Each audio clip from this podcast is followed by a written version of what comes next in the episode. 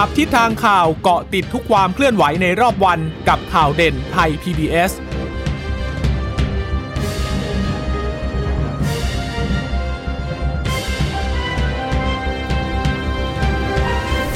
สวัสดีค่ะ สวัสดีค่ะต้อนรับคุณผู้ฟังสู่ข่าวเด่นไทย PBS นะคะ เราพบกันเป็นประจำทุกวันจันทร์ถึงศุกร์บ่ายๆแบบนี้ค่ะ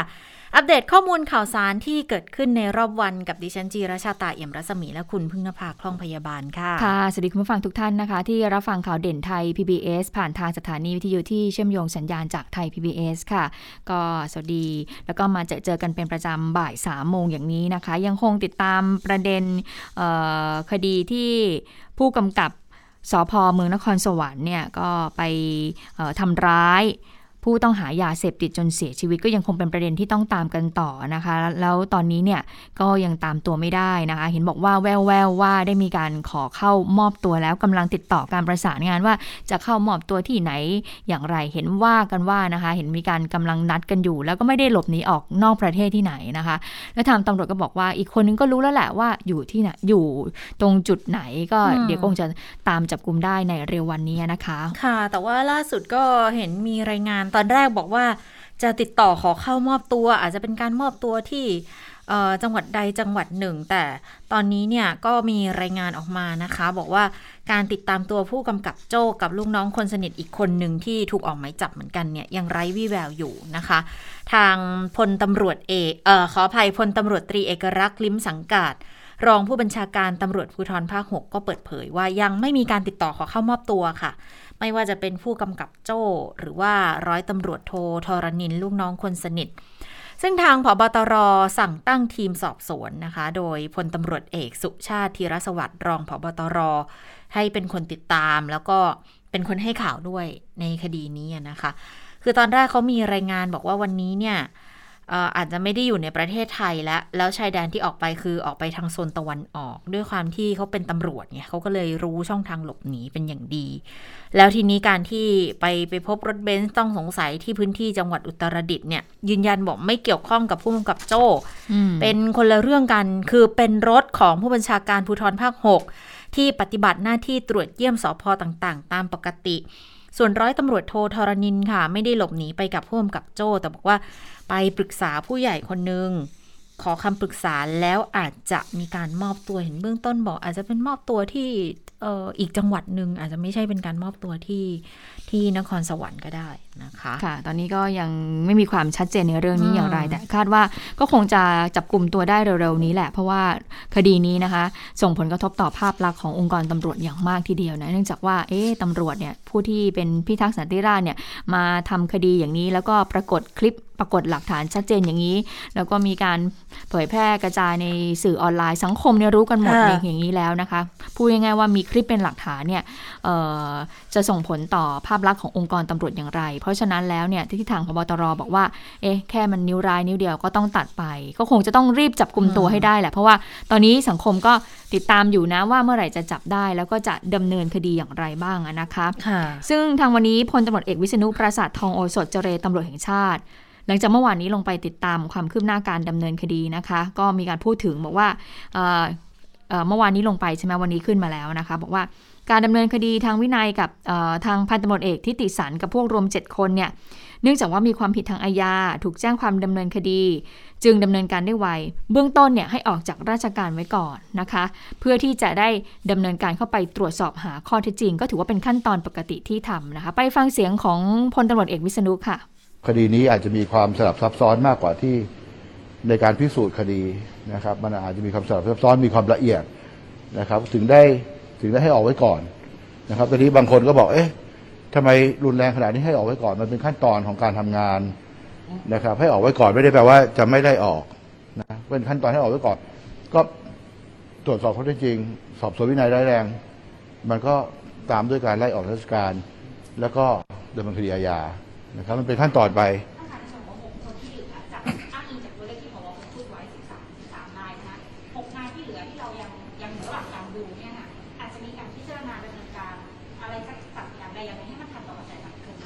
ก็พยายามให้ดีที่สุดนะครับ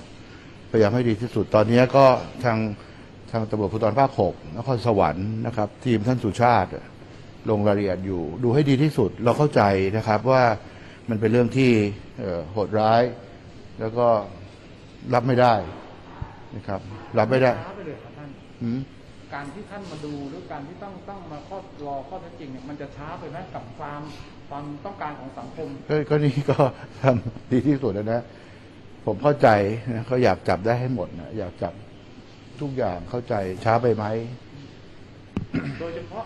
ถ้าหากเป็นเรื่องของคดีเนี่ย โดยเฉพาะผู้กำกับโจ้เนี่ยฮะถ้าเป็นคนธรรมดาอย่างคดีฆ่าแหม่มที่ภูเก็ตเนี่ยสี่แปดชั่วโมงจับได้ผู้กำกับโจ้เนี่ยคือสาคือวัมันคนละเรื่องกันนะ จับไม่ได้ฮคือมันคนละเรื่องเดียวกันทำงานจริง ๆ ทุ่มเททุกส่วนนะครับ อันนั้นมันอันนั้นบังเอิญเนี่ย มันมันเขาเขาเขายังอยู่ในพื้นที่ คือต้องเข้าใจว่า ทุกแห่งที่เป็นเกาะเนี่ย ทุกแห่งที่เป็นเกาะเวลามีเหตุเกิดเนี่ย หนีลำบากถูกไหมหนีลำบากเวลาเหตุเกิดที่เกาะทุกอย่างเนี่ยหนีลำบาก อันนี้เป็น เป็นเจ้าที่ซะเอง ซึ่งรู้ช่องทางตำรวจอยู่เหมือนกันนะครับ ก็ก็เป็นไปได้ แต่ก็ไม่ไม่น่าจะหนีไปไหนไกลหรอกครับนะท่านผบตกำชับ ท่านสุชาติ ท่านสุชาติตามอย่างใกล้ชิดนะครับ แล้วก็ทีมงานตามใกล้ชิดน่าจะไม่มีปัญหา อืม ก็พยายามติดตามตัวอยู่นะคะ อย่างต่อเนื่องแต่ว่าการออกจากราชการไว้ก่อนก็คือเป็นเป็นกระบวนการอยู่แล้วว่าจะต้องเป็นแบบนี้แต่ถ้าผิดจริงก็ก็คงจะต้องอถูกไล่ออกจากราชการนะคะ ทีนี้ในเรื่องของการติดตามตัวเนี่ยคนที่ได้รับมอบหมายให้เป็นผู้ติดตามตัวพุ่มกับโจ้อย่างพลตำรวจเอกสุชาติธีรสวัสดิ์รองผบตรนะคะ ก็เปิดเผยความคืบหน้าเรื่องนี้เหมือนกันก็บอกว่าพฤติการทางคดีเนี่ย มีความชัดเจนตั้งแต่ที่มีพลเมืองดีส่งคลิปมา พิสูจน์ทราบได้อยู่แล้วว่าใครเป็นใคร ในส่วนของตำรวจที่ถูกจับกลุมก็ถือว่าให้ความร่วมมือให้การเป็นอย่างดี ทีนี้สอบสวนที่มาที่ไปว่าทำไมผู้ตายถึงไปอยู่ในโรงพักแต่ว่าเปิดเผยไม่ได้ ทั้งนี้ในวันเกิดเหตุไม่พบว่ามีการจับกลุมยาเสพติด 1 0 0 0 0แเม็ดไม่มีการลงบันทึกประจำวัน แต่มีการทำคดีชันสูตรตั้งแต่เริ่มแรก ใครเป็นคนปล่อยคลิป อันนี้ทางทางอารองผบตรบอกยังไม่สามารถพูดได้นะคะ อยู่ระหว่างรวบรวมพยานหลักฐานหามูลเหตุการกระทำผิดว่ารีดเงินอืมหรือพยายามหาสารเสพติดค่ะนะตอนแรกบอกว่าจะจะรีดเงินเป็น2ล้านใช่ไหมคะแต่ตอนนี้เริ่มมีมาแล้วว่าสรุปรีดเงินอืมหรือพยายามหายาเสพติดกันแน่ เพราะว่าก็ต้องสอบปากคำตำรวจที่เป็นผู้ต้องหาทั้ง 5 คนก่อน แต่ว่าพฤติการอันนี้พลตำรวจเอกสุชาติบอกนะ พฤติการเหมือนจะพยายามหายาเสพติดอืมส่วนการรีดเงินเนี่ยเป็นข้อมูลที่สื่อรับฟังมาจากบุคคลที่ส่งข้อมูลมาให้ จากการสอบปากคำพยานของผู้ตายยืนยัน บอกว่าในวันเกิดเหตุเนี่ยไม่ได้นำยาเสพติดมาด้วย ส่วนวันดังกล่าวพบตำรวจได้ยังไงมีการสอบปากคำไว้แล้ว แต่เปิดเผยไม่ได้ ทุกอย่างค่ะยังอยู่ในกระบวนการในขั้นตอนอาตรวจสอบประวัติผู้ตายย้อนหลัง พบว่าเคยถูกจับกลุ่มข้อหาครอบครองยาเสพติดมาแล้ว ส่วนตำรวจอีกสองนายที่ยังหลบหนีเนี่ยนะคะ ก็มีข้อมูลและไปต่างประเทศหรือเปล่า ยังบอกไม่ได้ คือยังบอกอะไรไม่ได้นะไปลองฟังเสียงของพลตำรวจตรีสุชาติกันดูค่ะ ค่ะ การสอบปากคำตำรวจและท่านายตอนนี้ค่ะให้การมากน้อยแค่ไหนหรือว่าพอจะสอดคล้องกันไหมคะยังเปิดเผยไม่ได้ และส่วนที่เหลืออีกสองท่าน ตรงนี้ตำรวจมีข้อมูลไหมว่าหลบหนีไปเขมรลาวพม่า มีท่านหนึ่ง ไปแล้วหรือไงฮะ บอกไม่ได้ มีท่านหนึ่งนี่มียังไงคะ ก็มีท่านหนึ่งที่เรามีข้อมูล แต่ยังบอกไม่ได้นะหคมารับยความว่าท่านหนึ่งเนี่ยคืออยู่ในประเทศหรือไปแล้ว บอกไม่ได้ แต่ตรงนี้ตำรวจจะจับไหมท่านจะถึงแม้อ้าวจะอยู่ต่างประเทศ มันจะอยู่ที่ไหนก็ต้องจับขอบอก็บอกแล้วว่า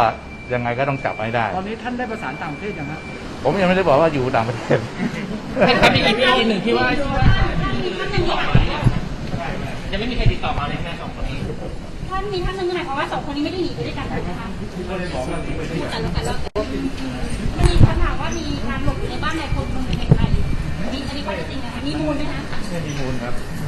แล้วตอนนี้หวังว่ามันจะมีการช่วยเหลือไหมในเมื่อมีศักดิ์ถึงเป็นว่าไอ้ว่าที่ลูกเขไม่มีฮะไม่มี อืมตำผู้สื่อข่าวเราก็พยายามจะแงะเนาะพยายามแงะหลายสื่อก็พยายามจะแงะว่าเอฟยังไง ก็บอกค่ะ ว่าเอามีข้อมูลแล้วเนี่ยว่าหลบหนี้ไปที่ไหน ค่ะ ต่างประเทศ อ้าว แล้วก็ย้อนกลับมาเอ๊ะ ผมยังไม่ได้บอกว่าอยู่ต่างประเทศ มีข้อมูลว่าคนหนึงออกไปแล้ว แต่ผมไม่ได้บอกว่าอยู่ต่างออกไปไหนเนี่ยไม่รู้ออกไปไหนยังไม่รู้ออกไปไหนไม่รู้ประเทศไหนก็ยังไม่รู้ฝั่งอ่าตะวันออกหรือตะวันตกก็ยังไม่รู้ดังนั้นนะคะ อันนี้เอ่อก็คือพลตำรวจเอกสุชาติธีรสวัสคือดิ์จริงๆท่านก็องพูดถูกนะผบตรท่านบอกว่าออกไปแล้วแต่ออกไปไหนออกไปไม่ไหนรู้ไม่รู้คือออกจะออกพื้นที่ภาคกลางเออออกพื้นที่เอ่อจังหวัด นครสวรรค์แล้วก็ได้ แต่ว่าแต่ผมไม่ได้บอกว่าอยู่ต่างประเทศนะเออถึงบอกว่าเป็นผู้สื่อข่าวสายอาชญากรรมก็ต้องมีลูกเล่าลูกชนเหมือนกันเนาะแล้วคนที่ตอบนี่ก็แบบโอ้โหลูกเล่าลูกชนเต็มที่มากๆจริง ๆ ใช่แต่มันก็คือมีวิธีการเอ่อสายสืบรับมือจัดการกันนะสายสืนะบระหว่างผู้สื่อข่าวแล้วก็แหล่งข่าวนะคะ ทีนี้มาดูอีกเรื่องหนึ่งที่เกี่ยวข้องเชื่อมโยงกันหลังจากเมื่อวานนี้เนี่ยทางตำรวจเนี่ยเขาไปตรวจค้นบ้านพักของผู้กำกับโจใช่ไหมคะแล้วเขาปรากฏว่าโอ้เข้าไปเนี่ยเนื้อที่5ไร่ปรากฏว่าพบรถหรูเนี่ยอืมโอ้ยหลายสิบคันเลยนะคะ ก็มีชื่อของพุ่มกับโจเนี่ยครอบครองรถประมาณเอ่อยีกว่าคันนะนะคะ ล่าสุดเนี่ยทีนี้ก็เรื่องเนี้ยมันก็มันเลยทำให้ต้องไปตรวจสอบดูว่าเอ๊ะแล้วรถหรูที่พุ่มกับโจเนี่ยครอบครองไว้เนี่ยมันมันหนีภาษีหรือเปล่า หรือว่าเกี่ยวข้องกับกรมศุลอะไรบ้างหรือเปล่านะคะ ล่าสุดทางคุณพัชระอนันตศรีเนี่ยที่บีกรมศุลกากรนะคะ ก็บอกนะคะบอกว่า เท่าที่ตรวจสอบเนี่ยในช่วงปี 2554 ถึงปี 2560 เนี่ยพุ่งกับโจ ซึ่งมีฐานะในตอนนั้นก็คือเป็นเจ้าหน้าที่ตำรวจของรัฐ ก็เป็นเจ้าของสำนวน แล้วก็นำส่งรถยนต์ที่ถูกจับกลุ่มเนื่องจากกระทำผิดกฎหมายศุลกากรจำนวน 368 คันค่ะ มาส่งมอบให้กับกรมศุลกรมศุลเลยนะคะ โดยรถยนต์ดังกล่าวเนี่ยมีทั้งรถยนต์ทั่วไปแล้วก็รถยนต์หรูด้วย ทั้งนี้เมื่อกรมศุลได้รับการส่งมอบรถยนต์ดังกล่าวแล้ว ก็ได้นำมาเปิดประมูลขายท่อตลาดอืมในช่วงเวลาดังกล่าวค่ะ โดยสามารถนำมาขายท่อตลาดได้ 353 คันนะคะพระเออคุณพระที่วัคุณนก่อนจิดิรฉัชันนน่ะลองดีดดูไงที่อ่าเขาบอกเมื่อที่เมื่อวานเราเล่ากันใช่ไหมว่าใช่หนึ่งคันจะได้ค่ะ500,000กำไรห้าแสนเบื้องตเบื้องขั้นต่ำนะขั้นต่ำร้อยสี่สิบกว่าล้านอืมแต่เราไม่รู้ว่ามากหรือน้อยกว่านี้หรือเปล่านะ ค่ะ แล้วปรากฏว่าเอ่อเมื่อสักครู่เนี่ยบอกไปว่าเอ่อ พุ่งกับโจ้เนี่ยเอ่อดูแลในเรื่องของรถยนต์ที่ถูกจับกลุ่มกระทำผิดกฎหมายเนี่ยนะคะกรมศุลเนี่ย368คัน แล้วสามารถขายท่อตลาดได้353คัน คือถ้าเกิดสมมติดูด้วยแล้วก็ได้รับเงินรางวัลนำจับด้วยเนี่ยคิดเป็นเงินมูลค่านะ 1,000 ล้านบาทเลยนะ โดยเงินที่ได้จากการประมูลดังกล่าว ก็จะถูกจัดสรรเป็นค่าสินบนนำจับ 30%และรางวัลอีก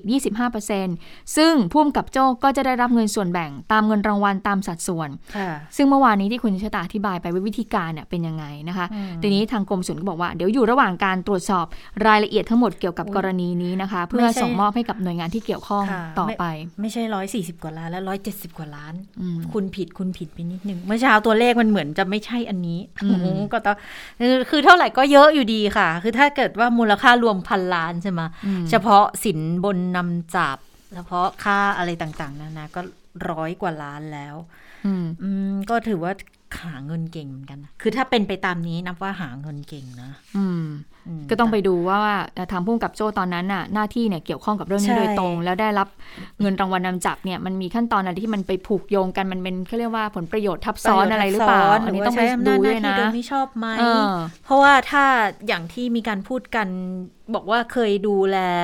อ่าปรับปรามยาเสพติดทางภาคใต้ใช่ไหมคะแล้วทีนี้ก็ก็ไปทำธุรกิจในลักษณะเอาเอารถเข้ามาอืมเอาเข้ามาเองแล้วทำเป็นจับเอง เพื่อมาเอาสินบนนำจับโอ้อย่างนี้ก็ไม่อันนี้ถูกมันต้ก็องไม่ถูกต้องแล้วล่ะเพราะว่าค่ะมันก็คือตัวเองจริง ๆ เป็นเป็นยาเสพติดอยู่แล้วด้วย แต่ทำไมไปจับรถอะ จับรถเถื่อนหรือว่ามันอยู่ในอำนาจหน้าที่ของการปราบปรามยาเสพติดหรือว่ามันหรือว่ามองว่าเป็น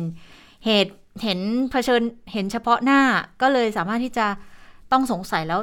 จับมาได้อาจจะบอกของขบวนการยาเสพติดลักลอบนำเข้าเหรอ แต่อืมถ้าอย่างเงี้ยมันก็จะเท่ากับ ประโยชน์ทับซ้อนเนาะอย่างที่ใช่ที่ว่ากันค่ะใช้อำนาจหน้าที่ในทางมิชอบ หาประโยชน์เข้าตัวเอง ก็จะเป็นน่าจะเป็นอีกกรณีที่จะต้องสืบสาวกันให้ลึกลงไปกว่านี้ แล้วที่เขามีการพูดกันในเรื่องนี้เนี่ย เพราะว่าส่วนหนึ่งของรางวัลนนำจับนี่เองค่ะ ที่ทำให้ทางกรมศุลกากรเนี่ย ต้องยกเลิกเรื่องของการประมูลรถ แบบนี้ไปเลยนะคะ เพราะว่าจำนวนแต่ละเดือนแต่ละเดือนโหทำไมมันเยอะจังเยอะขนาดนี้นะ ก็เลยมองแล้วบอกว่าแอบไม่น่าจะไม่น่าจะดีแล้วล่ะ อาจจะมีความไม่ชอบมาพากลเกิดขึ้น ดังนั้นก็เลยยกเลิกการประมูลในลักษณะนี้ไปตั้งแต่ปีอ่า2561 59 60 ประมาณนั้นน่ะ ก็ยกเลิกไปแล้วนะคะค่ะ ทีนี้มันมันมันมันมีความเคลื่อนไหวอีกหนึ่งอย่างก่อนที่ค่ะเอ่อเราจะเห็นภาพที่ปรากฏออกมาที่พุ่มกับโจ้เนี่ยแล้วก็ทางตำรวจที่เกี่ยวข้องเนี่ยนะคะนำตัวผู้ต้องหายาเสพติดเนี่ยมาอยู่ที่ห้องนั้นในคลิปที่จะที่เห็นนะคะ มาอยู่ในห้องสืบสวน แล้วก็เอ่อถูกใช้พลาสติกเนี่ยคลุมหัว แต่ว่ามันมีการอธิบายว่า เอ๊ะ ก่อนที่จะมาถึงคลิปภาพเนี้ยอืม ถึงจากถึงสาเหตุการจับกลุ่มผู้ต้องหาคนนี้มันมาได้ยังไงนะคะ ปรากฏว่าวันนี้ก็มีความคืบหน้าเกี่ยวกับเรื่องนี้ก็บอกว่ามีการเปิดเผยเกี่ยวกับเอ่อคดีที่ตำรวจกลุ่มเนี้ยคือซ้อมทรมานผู้ต้องหาคดียาเสพติดจนเสียชีวิตอย่างที่คุณชะตาบอกว่า ตอนนี้กำลังสืบอยู่ว่าขยายผลอยู่ว่าเป็นการรีดไถเงิน หรือว่าเป็นการพยายามหาสิ่งเสพติดใช่ไหมอืมทีนี้ก็เลยก็มาดูว่าเอ๊ะไอ้ข้อมไอ้ต้นตอของคลิปที่ก่อนที่จะมาปรากฏเนี่ยเอ่อ ทางตำรวจเนี่ยเขายังไงกันบ้างเขาบอกว่าเบื้องหลังปฏิบัติการชุดจับกลุ่มเนี่ยที่นำโดยพุ่มกับโจ้เนี่ยนะคะบอกว่าสืบเนื่องมาจากวันที่ 4 สิงหาคมค่ะ มีการล่อซื้อไอซ์กันจำนวน 300 กรัมกับผู้เสียชีวิตคนนี้เนี่ยนะคะค่ะโดยนัดส่งของกันที่บริเวณหน้าร้านสะดวกซื้อแห่งหนึ่งในจังหวัดนครสวรรค์ ต่อมาผู้เสียชีวิตได้ปรากฏตัวขึ้นด้วยรถยนต์พร้อมกับภรรยา จากนั้นตำรวจจึงแสดงตัวค่ะ แล้วก็จับกลุ่มผู้เสียชีวิตมาสอบสวนขยายผลที่สพเมืองนครสวรรค์ โดยการสอบสวนตลอดทั้งคืนเลยค่ะ ต่อเนื่องจนถึงเช้าวันที่ 5 สิงหาคม โดยผู้กำกับโจ้เนี่ยก็สอบปากคำผู้ต้องหาด้วยตัวเองเลยนะคะ เหตุการณ์ก็ดำเนินไปตามคลิปที่ปรากฏออกตามสื่อต่างๆ นี่แหละ และจากการสอบสวนก็พบว่าคลิปที่มีการเผยแพร่อยู่เนี่ย มีบุคคลนิรนามเนี่ยส่งให้กับทางทนายความ เบื้องต้นมีการรายงานข่าวว่าเป็นตำรวจภายในสพเมืองนครสวรรค์เอง ที่มีผู้บังคับบัญชาอีกท่านหนึ่งเนี่ยเป็นผู้ดูแล และก็ไม่ใช่อดีตตำรวจเจ็ดนายด้วยที่ถูกออกหมายจับ อีกทั้งตำรวจนิรนามรายนี้เนี่ยยังเป็นตำรวจชุดเก่าที่เคยปฏิบัติงานด้านยาเสพติด แต่กลับถูกผู้กำกับโจ้ยกเลิกชุดทำงานเก่า แล้วก็แต่งตั้งชุดทำงานใหม่เข้ามาแทน ก็คือ คือพูดง่ายว่า ตอนนี้เราก็ไม่รู้หรอกนะว่าตำรวจคนไหนเนี่ยเป็นคนส่ง แต่เราก็บอกว่าตำรวจคนนี้ที่ส่งไปเนี่ยส่งให้กับทางทนายความแล้วบอกว่าเป็นผู้ใต้บังคับบัญชา เห็นความไม่ชอบธรรมเกิดขึ้นแล้วรู้สึกอึดอัดใช่ไหมคะแล้วก็ส่งไปให้ทนายความ โดยที่บอกว่าการที่คลิปดังกล่าวเนี่ยปรากฏสู่สังคมเนี่ยเนื่องจากตำรวจคนเนี้ยนิรนามคนนี้นะคะ ได้กู้ข้อมูลกล้องวงจรปิดในวันเกิดเหตุกลับมาได้ค่ะ หลังจากก่อนหน้านี้ถูกลบไป อย่างไรก็ตามเหตุการณ์อุ้มรีด รุมทำร้ายจนผู้ต้องหาเสียชีวิตนั้น มีการรายงานว่าไม่ได้มีการพูดถึงเงินจำนวน 2 ล้านบาท แต่ว่าเป็นการสอบถามถึงข้อมูลยาเสพติดที่มีการซุกซ่อนอยู่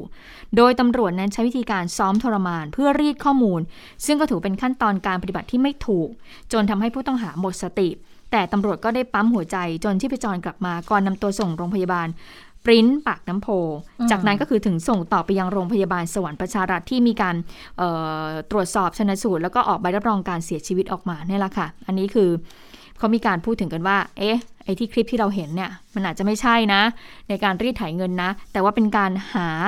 ยาไอซ์เพิ่มหรือเปล่า จะเป็นการสอบสวน หาไอซ์เพิ่มหรืคือเปล่าเป็นนะคะลักษณะของการหาหลักฐานอืมใช่ไหมมันก็คือจริง ๆอะถ้าพูดถึงพฤติการมันก็คือเป็นเป็นความไม่ถูกต้องอะค่ะ ก็คือเป็นเรื่องของการซ้อมทรมานผู้ต้องหา แต่ทีนี้ถ้าถ้าเรามาพูดกันนะว่า เหตุผลน่ะ ถ้ารีดเงินนี่เรื่องหนึ่งนะรีดเงินนี่มันดูเป็นพฤติการที่เลวร้ายมากๆ จนสังคมอาจจะรับไม่ได้เลย แต่ถ้ามามองว่าในแง่ของการพยายามหาหลักฐานผ่านการซ้อมทรมาน คือก็ก็มอง มันเหมือนกับว่าความรุนแรงมันอาจจะลดลงไปหรือเปล่า คือมันเป็นการไม่ถูกต้องคือไม่ถูกต้องทั้งหมด แต่เป็นการลักษณะ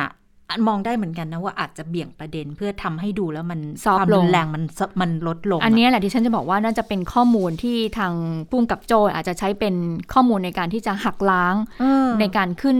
ศาล ในการที่จะเข้าสู่การดำเนินคดีแล้วบอกว่าที่เห็นเนี่ยโอเค มันไม่ใช่เป็นการโอเคมันอาจจะเป็นการซ้อมไม่ได้ทรมานรีดเงินจริง แต่ไม่คือใช่รีดเงินนะเพราะถ้าเออรีดเงินเนี่ยมันก็จะเอ๊ะผู้พิทักษ์สันติราษฎร์มารีดเงินอย่างนี้มันก็ไม่ถูกต้องอ่าคือถ้าถ้าพูดแบบบ้านๆเลยนะอ่าแบบรีดเงินเนี่ยโหยชั่วมากใช่อ่าใช่ไหมเป็นพฤติการชั่วช้ามาก แต่ถ้าบอกว่าแต่ว่าพยายามหาหาหลักฐานอ่ามมาประกอบเพราะรู้อยู่แล้วคนเนี้ยค้ายาแต่วันนั้นอาจจะไม่มีหลักฐานค่ะคามือ แล้วจับกลุ่มตัวมาได้พยายามที่จะหาหลักฐาน ก็เป็นพฤติการก็ประพฤติอาจจะ ใช้คำว่าไม่ถูกต้อง ก็คือความผิดไอ้รีดไถเงินเนี่ยอาจจะไม่มีเออแต่ว่าเรื่องของการไปซ้อมทรมาซ้อมทรนเนี่มายนอาจจะมียังไงแค่คือมีอยู่เออแล้วยังไงมีอยู่แล้วก็คืออาจจะโดนข้อหานั้น แต่ทีนี้เข้าที่คุยกับทางตำรวจหลาย ๆ คนมานะแล้วก็เอ่ออดีตในตำรวจเก่าเนี่ยเขาบอกว่าวิธีการของของของพุ่มกับโจ้เนี่ยใครๆเห็นคลิปนี้ก็บอกว่าไม่ได้มืออาชีพนะ ดูแลเขาบอกว่าถ้าคนเป็นมืออาชีพเนี่ยเขาจะมีวิธีการเอ่อซ้อมผู้ต้องหาเอาผมเอาไม่ไม่ได้พูดคำว่าซ้อมเขาจะใช้วิธีการที่จะรีดข้อมูลจากอ่าผู้ต้องหาเนี่ย คือถ้าเป็นคนเก่งๆเขาบอกว่าเขาก็จะแบบว่าใส่ถุงนะ แต่ว่าถุงพลาสติกจะต้องมันโป่ง เพื่อให้ให้มีลมให้มีลม แล้วพอแบบว่าพอแบบรัดแน่น แล้วพอสักพักหนึ่งเขาจะต้องรู้ว่าภายในกี่วินาทีที่ผู้ต้องหาเนี่ยมันไม่ไหวแล้วหรือว่าถุงเนี่ยมันเริ่มแฟบแล้วเขาก็จะรีบปล่อยออกมา เพราะฉะนั้นก็บอกว่าวิธีการของของพุ่มกับโจ้เนี่ยยังไม่ใช่แบบมืออาชีพไม่ใช่มืออาชีพไม่ใช่มืออาชีพนะโอ้โหยังไม่ได้แบบว่า ที่ที่เขาแบเดี๋ยวบนะว่าคุณพูดแบบนี้นี่เหมือนเป็นการสั่งสอนกันมาแบบจากรุ่นสู่รุ่นเลยนะนี่พวกตำรวจเอ่อทางกลุ่มทางแวดวงทางตำรวจเขาก็บอกเขาก็ว่ากันเพราะอย่างที่เราใช่เราพูดคุยกับทางหลาย ๆ คนอดีตค่ะตำรวจที่เราพยายามจะ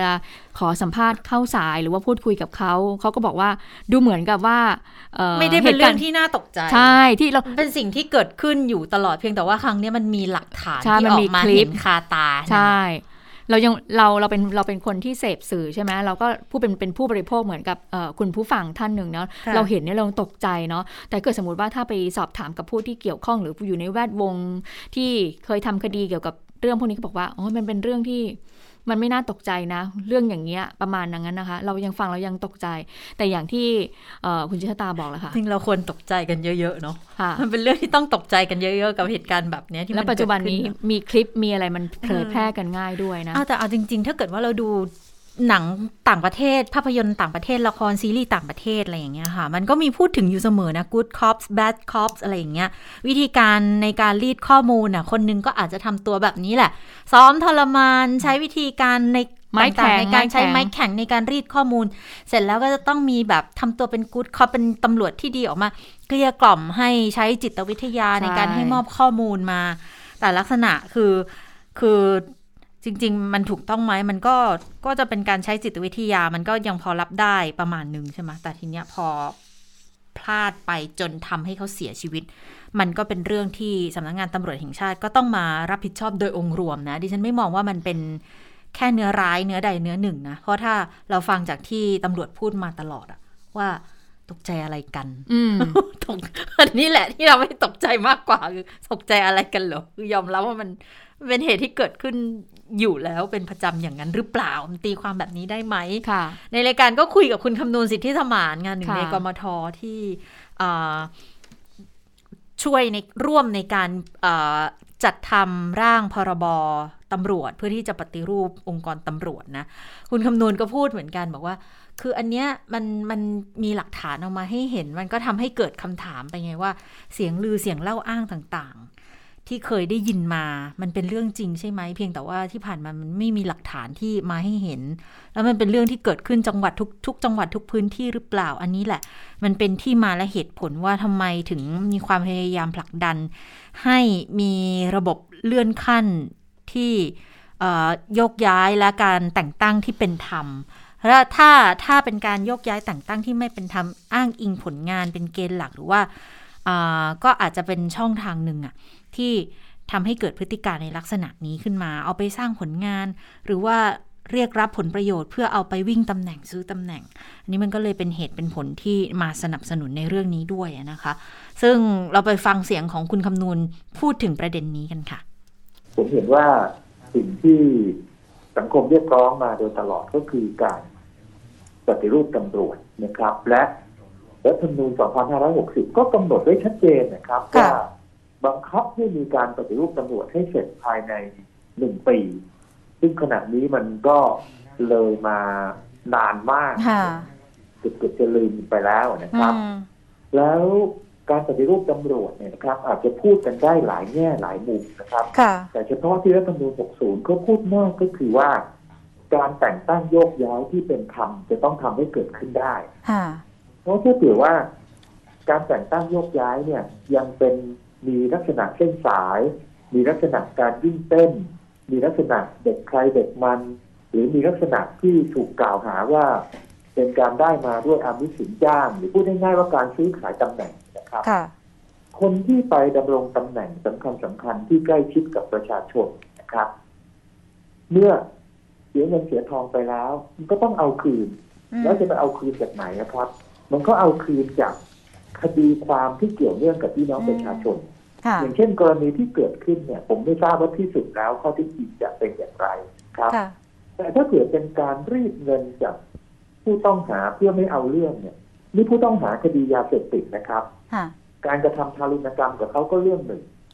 แต่สมมติว่าเรื่องนี้เนี่ย มันกระทำสำเร็จ ได้เงินได้ทองตามประสงค์ค่ะแล้วปล่อยผู้ต้องหายาเสพติดออกมาทำมาหากินกับสังคมอย่างนั้นแหละครับอืมแล้ว สวัสดิภาพของประชาชนความสงบสุขของแผ่นดินจะเกิดขึ้นได้อย่างไร ค่ะ หลายท่านเนี่ยก็พูดเห็นตรงกันนะคะ บอกว่าเอ่อเรื่องเนี้ยเอ่อมันน่าจะสะท้อนถึงเรื่องของระบบโครงสร้างอืมของสตช เรื่องของระบบของตำรวจควรจะเปลี่ยนแปลงเอ่อได้แล้วหรือไม่ โดยเฉพาะเรื่องของการเอ่อโยกย้าย การปฏิรูป เรื่องของการโยกย้ายตำรวจนะคะเอ่อเมื่อคืนนี้ในรายการตอบโจทย์เนี่ยก็ได้มีการคุยกับ พลตำรวจตรีวิชัยสังประภัย ซึ่งเป็นอดีตรองผู้บัญชาการตำรวจนครบาลเหมือนกันก็บอกว่า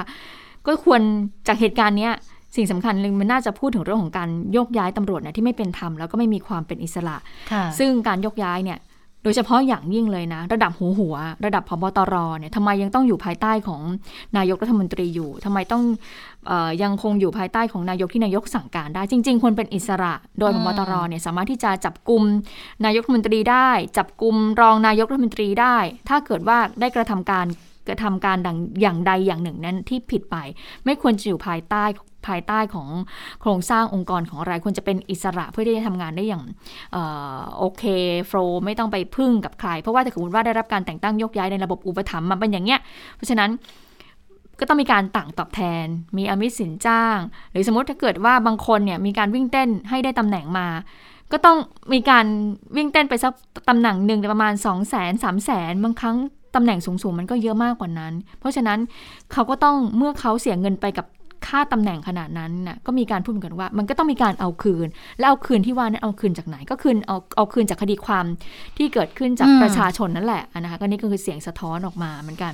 แล้วเอ่ออาจารย์ทางด้านนิติศาสตร์มบูรพาคุณเชษตาบอกว่าดีนะที่พุ่มกับโจ้คนเนี้ยถูกจับกลุมได้ตั้งแต่ตอนนี้นะเพราะว่าดูทรงของเออพอผู้กำกับโจ้คนนี้แล้วเนี่ย มีทั้งฐานะที่บ้านเนี่ยค่อนข้างดี การศึกษาดีดูดูดีอะไรหมดเลย เพราะฉะนั้นเนี่ยดูทรงแล้วเนี่ยแล้วก็ขึ้นมาเร็วด้วย ขึ้นมาเป็นผู้กำกับตอนประมาณอายุประมาณเท่าไหร่นะสี่สิบเอ็ดอืมเท่านั้นเองอะ่ะ ถือว่าเนี่ยดูทรงแล้วอย่างเงี้ยนะ ขึ้นเป็นรองพบตรได้เลยนะโอ้เออเพราะฉะนั้นบอกว่าดีแล้วที่สามารถได้มาจับกลุ่มเขาในช่วงณเวลาคือนี้ ตัดตอนไปก่อนแล้วใช่อันนี้เขามองในมุมบวกอะไรอย่างเงี้ยนะคะอืมเราสามารถหามุมบวกจากเรื่องนี้ได้ด้วยนะคะ อะอะแต่ว่าสิ่งสำคัญก็ค่ะคือต้องย้อนกลับไปเนี่ยในเรื่องของการปฏิรูปตำรวจอ่าว่าเมื่อไหร่จะเกิดขึ้นได้สักที เพราะตอนนี้มันก็จะเกิดขึ้นได้ค้างจริงหรืออยู่เปในล่าค้างอยู่ในกรรมาธิการอยู่เลยคุณใช่ชะตาค่ะ แล้วเดี๋ยวพรุ่งนี้พรุ่งนี้ก็คงจะมีการพูดคุยกัน ซึ่งประเด็นหนึ่งที่คิดว่าคงจะต้องหยิบขึ้นมาพูดแล้วแหละนั่นก็คือเรื่องของการโยกย้าย แต่งตั้งโยกย้ายอย่างเป็นธรรมนะ เพราะว่าอย่าลืมว่าร่างก่อนหน้าเนี้ยร่างล่าสุดเนี่ยค่ะ มีการคลมอส่งเข้าไปสำนักงานตำรวจแห่งชาติ เสร็จแล้วก็แก้ไข ดังนั้นเรื่องของการแต่งตั้งโยกย้าย มันก็เลยผิดไปจากาเจตนารมณ์ที่วางไว้ตั้งแต่ต้น แล้วมันยังมีเรื่องของการแยกกระบอก สืบสวนสอบสวนภายในสำนักงานตำรวจแห่งชาติด้วย อันนี้แหละว่าอาจจะเป็นอีกหนึ่งเรื่องที่อาจจะถูกหยิบยกขึ้นมาพูดคุยด้วยได้หรือเปล่า นะคะ เพราะว่ามันเป็นประเด็นสำคัญที่เกี่ยวเนื่องกันโดยตรงเลยแหละ ทั้งการแต่งตั้งโยกย้าย แล้วก็การสืบสวนสอบสวนเนี่ยถ้าเกิดมันแยกห่างแยกขาดไปจากกันแล้วเนี่ยมันอาจจะทำให้เกิดความโปร่งใสเพิ่มมากขึ้นหรือไม่ในการทำคดีใด ๆนะคะ แต่ว่าถ้ามาดูเฉพาะเรื่องซ้อมทรมานจริง ๆ คุณคำนูนก็ให้ข้อมูลเอาไว้เหมือนกันว่า จริงๆอะมันยังมีการผลักดันพรบเรื่องของการซ้อมทรมานอุ้มหายอยู่ ซึ่งพรบตัวนี้ก็เป็นอีกตัวหนึ่งที่ก็ค้างอยู่ ค้างการพิจารณา จริง ๆ มันควรจะใกล้จะได้ออกมาเต็มทนแล้ว แต่ว่าก็ยังค้างเติ่งอยู่แบบนี้แหละ ถ้าเกิดสามารถผลักดันตัวนี้ออกมาได้เนี่ย มันก็จะลดปัญหาไปได้เปราะหนึ่งคือไม่ต้องมารอเรื่องของการปฏิรูปกำ ตำรวจกันทั้งกระบวนทัพ เพราะว่าไม่งั้นจะจะก็จะยิ่งล่าช้า ถ้าเกิดว่ามีตัวใดตัวหนึ่งออกมาบังคับใช้ได้เนี่ย ก็สามารถที่จะเพิ่มช่องทางในการเอาผิดได้อยู่แล้วด้วยนะคะ ส่วนล่าสุดเนี่ยก็ยังมีรายงานอยู่นะว่าอ่าผู้กำกับโจ้ติดต่อขอขอมอบตัว แล้วก็กำลังอยู่ระหว่างประสานสถานที่ที่จะเข้ามอบตัวอยู่ อาจจะเป็นที่ภาคหกไหมหรือว่าจะเป็นที่นครสวรรค์อันนี้ยังไม่ชัดเจนเหมือนกันนะ ต้องต้องติดตามถ้าเกิดว่า มอบตัวจริง ๆ ก็คงจะเกิดขึ้นภายในวันนี้แหละค่ะ อ่า มีอีกหนึ่งคดีดังที่มากบได้ไหมข้อมากมูลบลได้ไหมเออ ปรากฏกันมา กลบมากลบมากลบพุ่มกับโจ้ได้ไหมไม่น่าจะกลบได้ขนาดนั้น แต่แต่คิดว่าจะเป็นอีกเรื่องที่จะทำให้เกิดเป็นความสนใจขึ้นอีกครั้งนะ คดีของน้องชมพู่ค่ะอ่า มีรายงานบอกว่าอายการจังหวัดมุกดาหารเรียกนายชัยพลวิภาหรือลุงพลเนี่ยผู้ต้องหาในคดีการเสียชีวิตของน้องชมพู่นะคะ ที่เกิดขึ้นตั้งแต่ 11 พฤษภาคม 63 และก่อนจะไปพบเสียชีวิตเนี่ย ก็เรียกมาสอบปากคำเพิ่มเติม แล้วก็ปล่อยกลับไปเมื่อวานนะคะ เรียกมาเมื่อวานแล้วก็ไม่มีการให้สัมภาษณ์ใดๆ ล่าสุดมีรายงานบอกว่าอายการมุกดาหารค่ะ ยื่นฟ้องข้อกล่าวหาเพิ่มเติมกับนายชัยพล อายการพิจารณาแล้วเห็นว่าเพื่อให้การดำเนินคดีเนี่ยเป็นไปโดยสอดคล้องกับพยานหลักฐานและพฤติการทั้งหลาย ที่ปรากฏในสำนวนการสอบสวน ก็ให้พนักงงานสอบสวนทำการสอบสวนเพิ่มเติมค่ะแจ้งข้อกล่าวหาเพิ่มเติมแก่ผู้ต้องหาในข้อหาความผิดฐานฆ่าผู้อื่นตายโดยเจตนา ตามประมวลกฎหมายอาญามาตรา 20 220เอ่อขออภัย 288 โทษเนี่ย จำคุกตลอดชีวิตหรือว่าจำคุก 15ถึง20 ปีเลยนะคะ แล้วก็จะให้ทางพนักงานสอบสวนแจ้งข้อกล่าวหาเพิ่มเติม และให้สอบปากคำสอบคำให้การของผู้ต้องหาไว้เป็นพยานหลักฐานเพื่อประกอบสำนวนคดีต่อไป ก็น่าจะเรียกนายชัยพลเข้ารับทราบข้อกล่าวหาในวันนี้ล่ะค่ะ นี่ก็เป็นอีกหนึ่งคดี คดีดังก่อนหน้านี้นะอืมแล้วก็ทำให้นายชัยพลหรือลุงพลเนี่ยกลายเป็นผู้โด่งดัง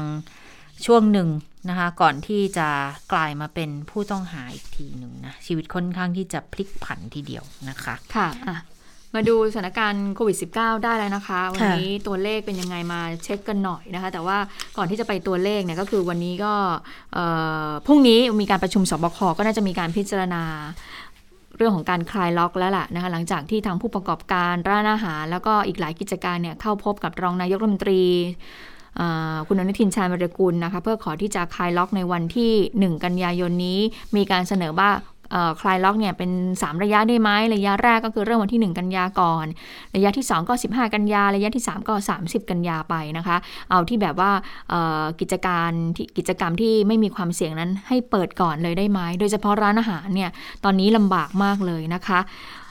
ซึ่งวันนี้ค่ะพลเอกนัทพลนาคพาณิชย์ในฐานะผู้อำนวยการสบคสปกสบคนะคะก็มีการประชุมชุดเล็ก มีการพิจารณาผ่อนคลายมาตรการเตรียมความพร้อมเปิดประเทศ หลังจากที่คณะกรรมการโรคติดต่อแห่งชาติ มีมติให้เปิดประเทศอย่างปลอดภัย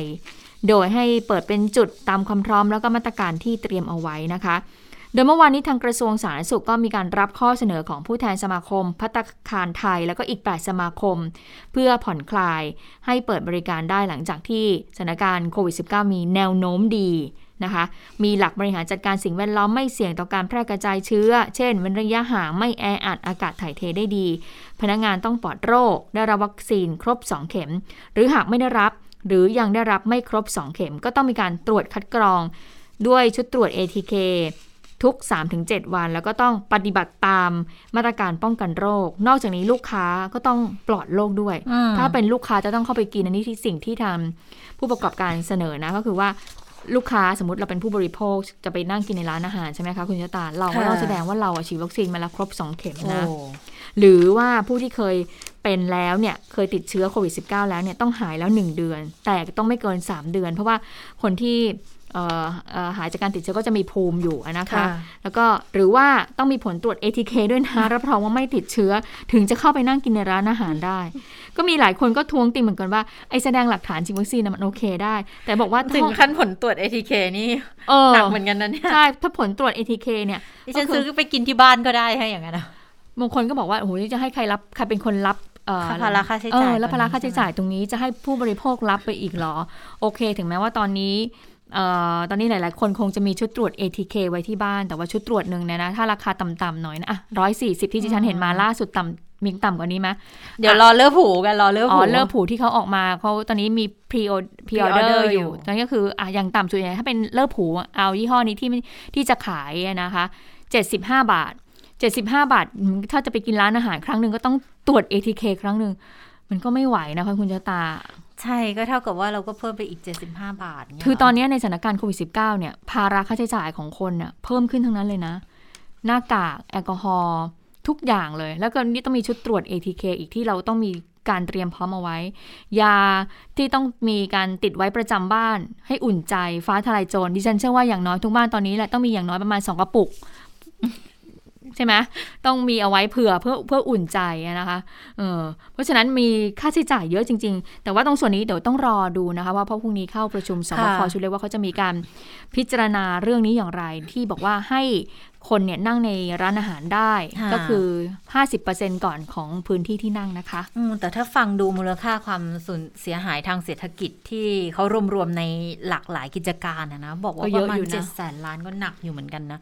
คงต้องชั่งน้ำหนักกันอย่างดีเลยอะค่ะ ว่าจะเอายังไงกันต่อ ซึ่งทางคุณหมอเกียรติภูมิวงรจิตค่ะปลัดกระทรวงสาธารณาสุขก็มีการถแถลงเรื่องนี้เหมือนกันเรื่องของการยกระดับมาตรการ ป้องกันควบคุมโควิด -19 สำหรับการเปิดกิจการจัดกิจกรรมให้ปลอดภัยหากว่ามีการผ่อนคลายนะ คือหมอให้ข้อมูลบอกภาพรวมทั้งประเทศตั้งแต่เมษาถึงมิถุนาค่ะ เร่งติดเเร่งการติดเชื้อเพิ่มมากขึ้นมาตลอด ปัจจุบันเนี่ย คุณหมอบอกเลยจุดสูงสุดไปแล้ว กำลังอยู่ในช่วงการระบาดต่อเนื่อง แต่แนวโน้มลดลง ดังนั้นยังต้องขอความร่วมมือประชาชนและกิจการต่างๆ คงมาตรการคุมเข้มป้องกันโรคร่วมกับรัฐบาล เพื่อไม่ให้การติดเชื้อรุนแรงขึ้นค่ะ และพยายามไม่ให้เกิดการระบาดรุนแรงอีก เพราะเนี่ยถือเป็นบทเรียนสำคัญเลยทำให้เราเกิดผลกระทบในวงกว้างมาก ทีนี้พรุ่งนี้กระทรวงก็จะเสนอสอบคชุดใหญ่ให้กิจการบางกิจการที่มีความสำคัญและมีความเสี่ยงน้อยเปิดดำเนินการได้ อย่างเช่น กิจการร้านอาหาร กีฬากลางแจ้ง หรือว่าการเดินทางโดยเครื่องบินเป็นต้นนะคะแล้วสบคต้องพิจารณาอย่างละเอียดด้วยก่อนที่จะอนุมัติ มาตรการที่กระทรวงจะนำเสนอค่ะ 1. ร้านอาหารที่เป็นระบบอากาศปิดหรือในห้องแอร์ ทั้งในห้างสรรพสินค้าและทั่วไป ผู้รับบริการและผู้ให้บริการต้องปฏิบัติตามมาตรการโควิดฟรีโปรแกรมร่วมกันคือ ป้องกันแบบติดเชื้อครอบจักรวาลค่ะ คือเว้นระยะห่างนั่งได้ 50%ระบบระบายอากาศต้องมี ต้องมีการรักษาความสะอาด และเปิดให้บริการได้ถึง 2 ทุ่ม ทีนี้ ความร่วมมือเคร่งครัดในมาตรการป้องกันต้องมีเหมือนกัน ผู้ให้บริการต้องปลอดโควิด ก็คืออย่างที่เสนอไปแหละ ฉีดวัคซีนครบ 2 เข็ม ติดแล้วรักษาหาย 1 เดือน ไม่เกิน 3 เดือนผลตรวจเป็นลบ ตรวจด้วยชุดตรวจ ATK หรือ RT-PCR กรณีเสี่ยงต่ำตรวจทุก 3 วัน เสี่ยงต่ำให้ตรวจทุก 7 วัน 3. ลูกค้าต้องปราศจากเชื้อคือวัคซีนครบ 2 เข็ม อาจจะมีบัตรหรือดิจิทัลคัร์ดในหมอพร้อม ถ้าเกิดไม่มีขอรับหนังสือรับรองการฉีดวัคซีนได้ หรืออาจจะมีบัตรเหลืองบัตรขาวชั่วคราวสำหรับคนที่ติดเชื้อมาแล้ว 1 เดือนไม่เกิน 3 เดือนโอ้ต้องมีบัตรเพิ่มด้วยนะซึ่งถือว่ามีภูมิ แต่ถ้าพ้น 3 เดือนต้องฉีดวัคซีน ถ้าไม่มี 2 ส่วนนี้ ให้ตรวจ ATK ที่บ้านแล้วมีผู้รับรอง หรืออาจจะตรวจที่สถานประกอบกิจการก็ได้ บางแห่งเขาอาจจะมีวางจำหน่าย หรือสนับสนุนถ้าเกิดผลเป็นลบ ผู้ประกอบการเขาจะรับรองให้อายุการรับรอง 1 สัปดาห์ ถ้ารับรองเท็จมีโทษด้วย ส่วนลูกค้าที่ยังไม่ได้รับวัคซีนให้ซื้อกลับไปกินที่บ้านค่ะ แล้วถ้าเกิดข้อเสนอมันใช้แล้วได้ผลเนี่ยก็ทำต่อ ถ้าไม่ได้ผลก็กลับไปอยู่ที่เดิม คือปิดเหมือนเดิมอีก วินัยและความรับผิดชอบ คุณหมอบอกงี้ว่าก็จะช่วยให้ก้าวข้ามวิกฤต ดังนั้นในการพิจารณารอบนี้ไม่เสนอปรับโทนสีนะคะโซนสีเนี่ยจะเหมือนเดิมใช่ไหมเหมือนเดิมเพียงแต่มีการผ่อนคลายให้เพิ่มมากยิ่งขึ้น ดังนั้นก็คืออะไรที่คลายไปแล้วก็ดึงกลับมาได้ถ้าเกิดสถานการณ์มันไม่ดี นะคะแต่ดูทรงแล้วเนี่ยก็น่าจะมีการผ่อนคลายแหละ แต่ว่าภายใต้มาตรการป้องกัน ซึ่งอาจจะเป็นไปตามที่กระทรวงสาธารณสุขเสนอมานี้ก็ได้นะคะะทีนี้มาดูเรื่องของการติดเชื้อใหม่ในวันนี้ ถึงแม้ว่าตัวเลขเนี่ยจะต่ำกว่า 20,000 คนเนี่ยนะคะ ก็อยู่ที่ 18,501 คนเนี่ยนะคะค่ะเดี๋ยวก่อนที่จะไปเรื่องของตัวเลขนะคะ ทีนี้เมื่อสักครู่นี้ติดนิดนึงเรื่องผ่อนคลายเอาเรื่องผ่อนคลายนิดนึงหลังจากที่ทางหลายกิจการเนี่ยได้ไปยื่นข้อเรียกร้องขอให้มีการผ่อนคลายมาตรการต่างๆ เหล่านี้แล้ว ในขณะที่ตัวเลขผู้ติดเชื้ออย่างที่ดิฉันบอกไปเนี่ยติดเชื้อใหม่ก็ยังอยู่ที่ 1 8 0 0 0เลยนะ แต่ว่าทางกระทรวงสาธารณสุขเนี่ยหรือว่าสบคก็พยายามจะสื่อสารกับประชาชนว่าแนวโน้มทรงตัวนะในทางที่ดี แต่ว่าถ้าเกิดว่าดูแล้วเนี่ยแต่ตัวเลขเนี่ยก็ยังไม่ต่ำกว่าหมื่นห้าเลยนะคุณยอตา มันยังกดไปหมื่นห้านี่ยังไม่เห็นเลยตอนนี้ต่ำสุดเนี่ยมันยังแค่หมื่นเจ็ดเท่านั้นเองนะคะ เราก็เลยไปสอบถามเรื่องนี้ในมุมสาธารณสุข ในมุมทางด้านการแพทย์ กับคุณหมอมนูนรีเชเวงวงว่า เอ๊ะ ถ้าเกิดเขาจะคลายล็อกเนี่ย คุณหมอเห็นด้วยไหม แล้วสถานการณ์การติดเชื้อที่มันเป็นอยู่อย่างนี้เนี่ย มันควรจะผ่อนคลายกิจการไหนเป็นลำดับแรก ซึ่งคุณหมอก็ให้ข้อมูลมาบอกว่า ถ้าดูแล้วเนี่ยคุณหมอเห็นด้วยนะกับการผ่อนคลายมาตรการค่ะแต่ว่าให้ผ่อนคลายเอ่อกับกิจการกิจกรรมที่แบบว่าเปิดโล่งเป็นพื้นที่เปิดโล่งอันเนี้ยมันจะไม่ส่งผลไม่มีความเสี่ยงต่อการแพร่ระบาดของเชื้อได้ ไปติดตามฟังเสียงคุณมนูนกันค่ะ อาจารย์มนูนคุณหมอมนูนกันค่ะบางอย่างก็ยังคงต้องระมัดระวังมากๆอย่างที่ผมบอกอะ บางอย่างอย่างเช่นกลางแจ้งอะไรพวกนี้ต้องเปิดให้หมดเลยครับค่ะแล้วปิดทำไมอันนี้อันนั้นประโยชน์น้อยมากเลยผมเคยบอกว่าไอ้การปิดอันนั้นมันไม่ได้ช่วยอะไรเลยนะครับเพราะการเอ่อระบาดรอบเนี่ยส่วนใหญ่มันเกิดขึ้นในบ้านนะครับในบ้านในครอบครัวมากที่สุดเลยเพราะฉะนั้นคนที่ออกนอกบ้านเวลาออกนอกบ้านก็ต้องระมัดระมัดระวังตัวเหมือนเดิมใส่หน้ากากตลอดเวลาเวลาเข้าบ้านก็ต้องพยายามอยู่ห่างๆคนที่ยังไม่ได้ฉีดวัคซีนนะครับ คืออย่าไปคิดว่าตัวเองฉีดวัคซีนแล้วตัวเองยังไม่ติดเชื้อ ตัวเองก็ยังติดเชื้อและสามารถจะแพร่เชื้อคนอื่นได้ด้วยครับค่ะซึ่งล่าสุดเนี่ยมีมีรายงานมานะคะว่าสปกสบคเนี่ยเขาเห็นชอบแล้วนะ เรื่องข้อเสนอเปิดกิจการห้างสรรพสินค้า ร้านอาหารสนามกีฬาสวนสาธารณะ แต่ว่าต้องเน้นมาตรการสาธารณะเดี๋ยวก่สุอนดอยู่ เอามีอะไรบ้างนะ มีร้านอาหารห้างห้างสรรพสินค้าห้างสำคัญเปิดได้เหรอคะเปิดได้อ่าร้านอาหารร้าสนอาหารนามกีฬาสวนสาธารณะ ซึ่งอันนี้น่าจะเป็นแบบกลางแจ้งนะคะอืมซึ่งก็เหมือนที่คุณหมอบอกที่กลางแจ้งคุณเปิดไปเถอะอืมแล้วก็คือคุณหมอเขาให้ข้อมูลเหมือนกันบอกว่า อย่างกิจการอะไรที่เข้าไปแล้วคุณยังต้องใส่หน้ากากอนามัยอยู่ตลอดเวลา ก็ต้องใส่อยู่ก็เปิดได้ ก็ก็เปิดก็ก็พิจารณาดูในเรื่องของมาตรการ แล้วก็เปิดไปเถอะ แต่ว่าจริง ๆ อย่างเรื่องของร้านอาหารเนี่ยคุณหมอยังกึ่งกึ่งๆอยู่นะ เพราะว่าใช่มันมันต้องถอดหน้ากากไงใช่เออแล้วทีนี้แต่ว่าถ้าเกิดว่าเออเว้นระยะห่างเอาห้าสิบเปอร์เซ็นต์อะคุณหมอก็ยังพอว่าเออมันก็มันก็ได้อยู่ถ้าจะต้องเปิดมันก็ก็ต้องเปิด เห็นบอกว่ามีใครล็อกให้ประชาชนเดินทางข้ามจังหวัดได้ด้วยเหรอคะใช่ค่ะเนี่ยค่ะ ล่าสุดคือเงื่อนไขเนี่ยนะสำหรับพวกร้านอาหารอะไรต่างๆ เนี่ยอืมที่ที่ทางผู้ประกอบการเสนอมาบอกว่าถ้าจะนั่งรับประทานอาหารในร้านต้องฉีดวัคซีนครบ2โดส อันนี้ยังไม่ได้ข้อสรุปจากที่ประชุมนะ เพราะว่าที่ประชุมมองว่าประชาชนอีกจำนวนมากเขายังไม่ได้วัคซีน ดังนั้นอันนี้เนี่ยเดี๋ยวต้องไปคุยกับชุดใหญ่วันพรุ่งนี้ก่อนอืมเพื่อหาข้อสรุป ส่วนการเดินทางข้ามจังหวัดของประชาชนให้เดินทางได้แต่ต้องมีความจำเป็นเท่านั้นค่ะ แล้วก็ต้องทำตามมาตรการที่มีอยู่อย่างเคร่งครัดในการเดินทางข้ามจังหวัด ถ้าไม่มีความจำเป็นก็ยังขอให้งดอยู่ บริการรถสาธารณะยังจำกัดจำนวนผู้โดยสารไม่เกิน 75%คนขับต้องฉีดวัคซีน 2 เข็มแล้ว แล้วก็จะเสนอให้เดินทางโดยเครื่องบินได้ แต่ เครื่องบินเนี่ยคนจะขึ้นไปนั่งผู้โดยสารต้องมีเอกสารฉีดวัคซีนแล้วอย่างน้อย1เข็มมหรือต้องมีผลการตรวจหาเชื้อโควิด -19 ด้วย โอ้ก็ยังหายใจโล่งขึ้นนะ พูดแบบนี้อืมยังหายใจโล่งขึ้นอืมนะคะนะคะ ส่วนส่วนคุณค้าที่บอกเปิดเนี่ยก็ต้องไปดูรายละเอียดนะเออว่า เปิดได้เอ่อทุกกิจการทุกยังไงห้างทุก ทุกกิจการทุกธุรกิจเลยหอทุกธุรกิจเลยหรือเปล่าเอ่อร้านมือถือร้านเสื้อผ้าเออร้านขายของเบ็ดเตล็ดค่ะร้านอะไรพวกนี้ต่างๆ พวกเนี้ยคือให้เปิดได้หมดหรือไม่เคอร์ฟิวก็ยังยังไม่ปรับเวลานะ ยังไม่อืมเห็นว่ามีการพูดถึง เพราะว่าจดิฉันปจำเวลบรรยากาศได้ก่อนที่จะมีการแบบว่าล็อกดาวน์ศูนย์การค้าไม่ให้เปิดเนี่ยนะเอ่อก่อนหน้านั้นนะก็คือว่า ถึงแม้ศูนย์การค้าเขาจะเปิด แต่ว่าร้านร้านรวงก็ยังปิดอยู่นะ ไฟของห้างเนี่ยก็ไม่ได้แบบเปิดหมดนะ ก็คือให้เดินได้ไม่บางชั้นเท่านั้นบรรยากาศค่อนข้างเงียบเหงามาก มันก็เลยนำไปสู่การแบบว่าปิดล็อก แล้วก็เปิดได้เฉพาะแค่ชั้นใต้ดินที่มีขายของซูเปอร์มาร์เก็ตเท่านั้นค่ะแต่ว่าที่ถ้าเกิดว่าจะกลับไปเปิดใหม่เนี่ยก็ต้องดูรายละเอียดนะว่าเปิดได้มากน้อยแค่ไหน ร้านเสื้อผ้าอะไรนี้ยังคงจำเป็นไหมต้องเปิดไหมร้านรองเท้าอะไรเงี้ยเออดิฉัน ดิฉันคิดถึงร้านรองเท้าเหมือนกันนะถ้าเกิดว่าเราช่วงนี้แบบใครที่แบบว่ารองเท้าเสียรองเท้าขาดอะไรเงี้ย คือจะสั่งออนไลน์บางทีมันก็ลำบากแล้วในการ เพราะว่ามันเป็นเรื่องของไซส์ด้วยนะคะ อะทีนี้พรุ่งนี้ก็ต้องติดตามดูนะคะ เพราะว่าพรุ่งนี้มีการแถลงจากทางสบคก็น่าจะมีความชัดเจนในรายละเอียดเรื่องนี้นะคะ ค่ะ อะอะตัวเลขดิฉันตัวติดเลขไปตัวเลขอะตัวเลขนะคะ ติดเชื้อใหม่วันนี้ 18,501 ก็ยังกดไม่ได้1 5ื่นเลยนะคะ เสียชีวิต 229 คนค่ะ รักษาหายวันนี้ก็มากกว่าผู้ติดเชื้อใหม่2606 คนนะคะ ก็ยังคงรักษาตัวอยู่เนี่ยตัวเลขลดน้อยลงแล้วนะคะ อยู่ที่ 186,934 34 คนนะคะ รายละเอียดของผู้ที่เสียชีวิตเนี่ยที่บอกว่า 227 227 คนก็เป็นผู้ป่วยชาย 127 คน ผู้ป่วยหญิง 102 คนนะคะอืมแล้วก็ส่วนวันนี้กทม มีผู้ติดเชื้อเป็นยังไงค่ะ4,178 คน กทมก็ยังกดตัวเลขไม่ลงนะอืมต่ำกว่า 4,000 ยังกดไม่ได้ สมุทรปราการวันนี้ตัวเลขยังสูงอยู่ค่ะ 1,887 คน สมุทรสาครวันนี้ได้เห็นตัวเลขค่ะ982 คน สมุทรสาครเนี่ยมีความพยายามของผู้ว่าราชการจังหวัดอยู่นะคะ ที่พยายามที่จะกดตัวเลขเนี่ยอืมในเดือนสิงหาคมเนี่ยให้ต่ำกว่า 1,000 ซึ่งเห็นบอกว่าทางผู้ว่าเนี่ยพยายามทำอยู่แล้วก็ทำได้ด้วย อย่างวันนี้เห็นในตัวเลข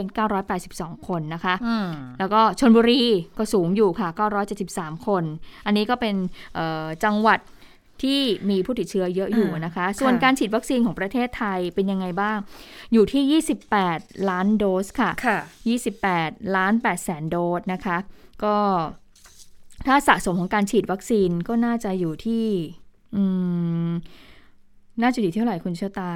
ตึ๊กเดี๋ยวๆนะๆสะสมสะสม 28 ล้าน8แสนใช่ไหมคะ เข็มแรกจะอยู่ที่ 21 ล้านกว่ากว่าๆก็คือเพิ่มขึ้นอีก 4 3 8 4 5 7 คน เข็มที่2เนี่ยอ๋ออเพิ่มยู่ขึ้นที่สี่แสนอ่าหกล้านน่าจะเป็นเกือบ6แสนคุณพึ่งนภาเพราะว่าเข็มที่2เขาได้เพิ่มขึ้นเป็น6ล้าน5แสนเกือบเกือบ6ล้าน6แสนละ แล้วก็เขาบอกว่าเพิ่มขึ้นเนี่ย จะอยู่ที่191,248ก็คือ4แสนกว่าบวกกับอีกเกือบเกือบ2แสนแสดงว่าอืมเมื่อวานนี่ได้เกือบประมาณ6แสนอยู่เหมือนกันนะอืมเออส่วนเข็มที่3ค่ะ ตอนนี้สะสมเพิ่มขึ้นอ่า เป็น 5 6 0 0 0 8,000 ก็เพิ่มเพิ่มขึ้นอีก 8,000 นะคะอืมก็ไปได้เร็วเหมือนกันนะ ระยะนี้คืออยากจะให้รักษาระดับนี้ไป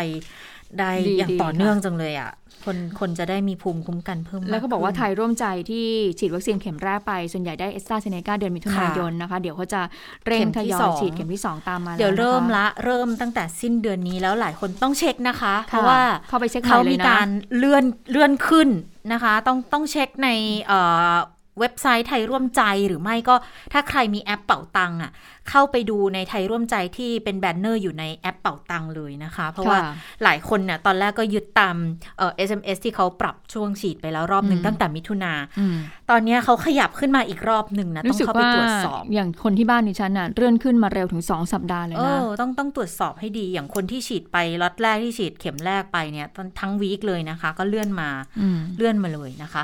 ส่วนไฟเซอร์เห็นบอกว่าเดี๋ยวสักประมาณ ตุลาจะเข้ามาเขาจะให้เด็กกลุ่ม 12-18 ปีฉีดด้วย เพราะว่าอยากจะให้เปิดเทอมกันได้แล้วนะค่ะคะ เอาละค่ะ ได้เวลาสถานการณ์ในต่างประเทศแล้วนะ วันนี้คุณสาวรักษ์ work from home สวัสดีค่ะ คุณสาวรักษ์คะสวัสดีค่ะทั้งสองท่านสวัสดีคุณผู้ฟังด้วยค่ะ ฟังสวัสดีเพลินค่ะไหมคุณสาวรักษ์เออ ก็ใช่ เรื่องของวัคซีนก็ฟังแล้วก็รู้สึกมีความหวังไงอ่าเออนะคะอะแต่แน่นอนนะสถานการณ์ในต่างประเทศช่วงนี้ยังคงต้องอยู่ที่อัฟกานิสถานกันต่อไปค่ะนะคะ เพราะว่ายิ่งใกล้ถึงวันที่ 31 สิงหาคม ซึ่งเป็นเส้นตายที่สหรัฐจะถอนทหารออกมาดูเหมือน สถานการณ์มันเข้มข้น แล้วก็แบบมีเหตุการณ์อะไรแบบเกิดขึ้นน่าติดตามมาก อย่างวันนี้ค่ะ มีรายงานข่าวนะคะ ว่าสหรัฐอเมริการวมถึงชาติพันธมิตรทั้งหลายเนี่ย ประกาศเตือนให้พลเมืองของตัวเอง รวมถึงชาวอัฟกันที่มีสิทธิอพยพเนี่ยนะคะ อย่ามาที่สนามบิน อืมเพราะว่ามี คืออันเนี้ยมันไม่ได้แบบพูดแบบชัดๆอย่างเป็นทางการนะคะ แต่เหมือนแบบเป็นเป็นเป็นรายงานข่าวเขาบอกว่ามีแหล่งข่าวนะคะ แล้วก็มีข้อมูลที่เชื่อถือได้ว่าอาจจะมีการก่อเหตุร้ายอะไรสักอย่างบริเวณด้านหน้าสนามบินนะคะ ซึ่งถ้าเป็นทางการเนี่ยเขาจะไม่มีการเปิดเผยรายละเอียด แค่บอกว่า อย่ามาที่สนามบิน ส่วนชาวอัฟกันที่ตอนนี้นะคะ หลายพันคนเลยค่ะออยู่หน้าสนามบิน ขอให้กลับออกไปนะคะ เพราะมีภัยคุกคามเรื่องของความมั่นคงนะคะ เช่นเดียวกับประเทศอังกฤษนะคะ แล้วก็ออสเตรเลียที่แจ้งเตือนพลเมืองตัวเองรวมถึงผู้ที่มีวีซ่าไปออสเตรเลียไปอังกฤษเนี่ย อย่ามาที่สนามบินเด็ดขาดเพราะว่ามีความเสี่ยงสูงมากขอให้อยู่ที่บ้าน แล้วรอฟังคำแนะนำหรือว่าคำสั่งต่อๆไปนะคะ ทีนี้จากรายงานข่าวทั้งของสำนักข่าว BBC แล้วก็ CNN นะคะ เขาก็มีการประเมินวิเคราะห์สถานการณ์เนี่ยเขาเอาเป็นว่าพูดง่าย ๆ เลยว่า สิ่งที่เขากังวลเนี่ย คือมันจะมีกลุ่ม ที่เรียกว่ากลุ่มรัฐอิสลามแห่งรัฐโคราซานกลุ่มนี้เป็นใครมาจากไหนเดี๋ยวจะไปเล่าให้ฟังนะคะ กลุ่มนี้เนี่ยมีความเป็นไปได้ว่าอาจจะก่อเหตุเช่น ระเบิดฆ่าตัวตาย คุณคิดดูนะ คนอยู่กันเป็นพันๆคนเนี่ย ถ้ามีมือระเบิดฆ่าตัวตายสักคนหนึ่งเดินปะปนเข้าไปในฝูงชนแล้วก็กด ชนวนระเบิดขึ้นมาอืมความเสียหายมันจะรุนแรงแค่ไหน อันนี้คือสิ่งที่ในรายงานข่าวบอกว่า มันมีความเป็นไปได้สูงที่จะเกิดขึ้น แม้ว่าตอนนี้นะคะ ในสนามบินเนี่ยจะเป็นหน้าที่ดูแลความปลอดภัยของทหารอเมริกันแล้วก็ชาติตะวันตก ซึ่งในสนามบินเนี่ยตอนนี้จึงถือว่าปลอดภัยแน่ แต่รอบนอกสนามบินเนี่ย อยู่ภายใต้การดูแลของกลุ่มตอริบานคือตอนนี้แม้แต่กลุ่มตอริบานเองก็ยังบอกเลยนะคะว่า สถานการณ์มีความเสี่ยงสูงมาก ตาลีบันเนี่ยอาจจะไม่สามารถดูแลความปลอดภัยทั้งหมดได้ แล้วตอริบานกับกลุ่ม I ISK เนี่ยนะคะเขาเป็นศัตรูกันโอ้จะบอกว่าสถานการณ์มันสลับซับซ้อนซ่อนเงื่อนเหมือนเป็นพล็อตภาพยนตร์มากๆนะคะ คือมันมันอะเป็นดังสรุปคือ มันเป็นเหมือนลักษณะของของ failed state อย่างหนึ่งเหมือนกันเนาะ คือแบบใช่พอเปลี่ยนผู้ปกครองใหม่แล้วตัวเองก็ยังมีอำนาจคุมได้ไม่เต็มที่ แล้วอืมศัตรูเก่าหรือศัตรูใหม่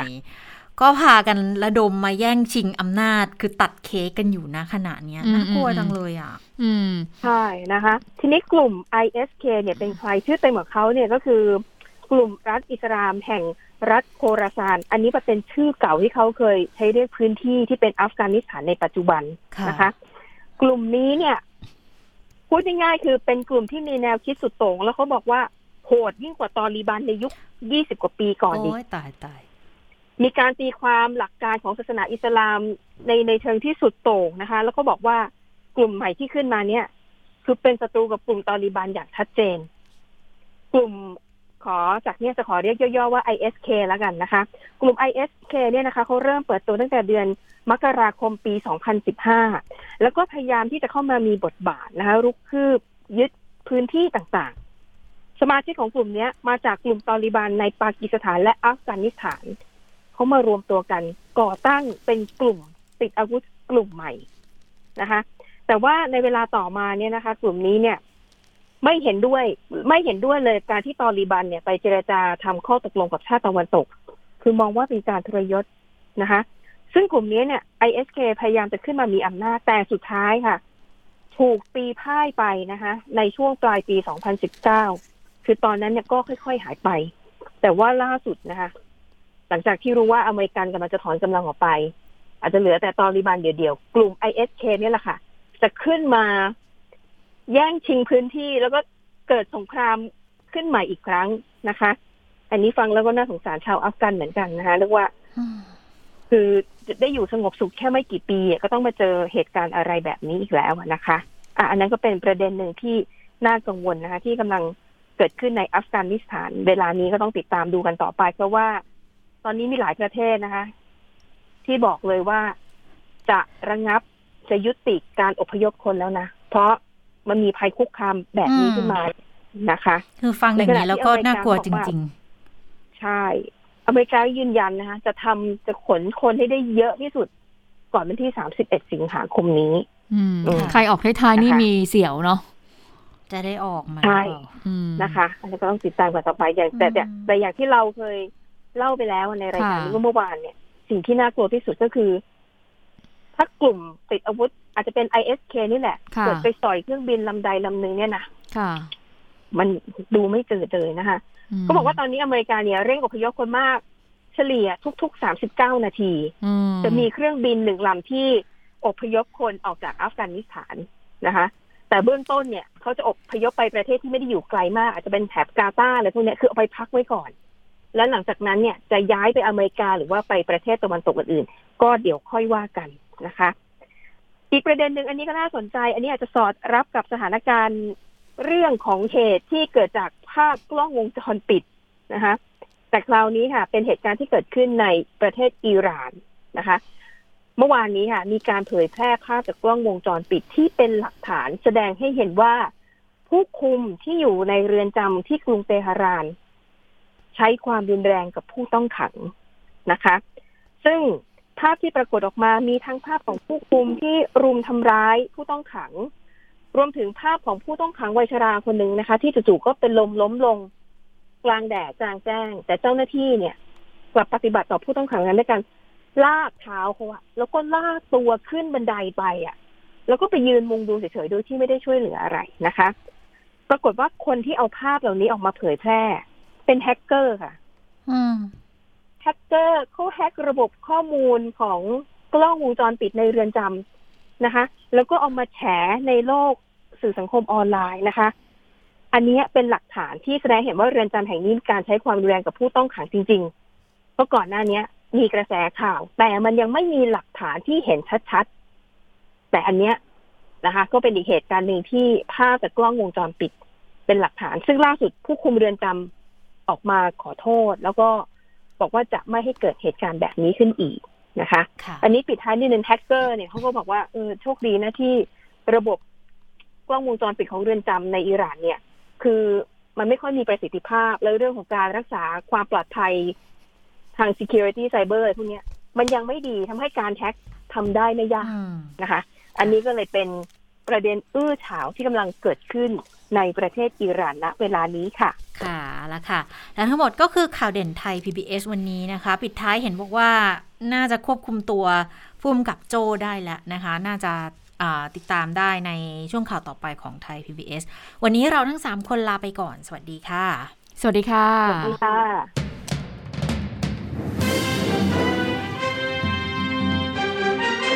ติดตามข่าวเด่นไทย PBS ได้ทุกวันจันทร์ถึงศุกร์เวลา 15 นาฬิกา ทางไทย PBS Radio และติดตามฟังข่าวได้อีกครั้งทางไทย PBS Podcast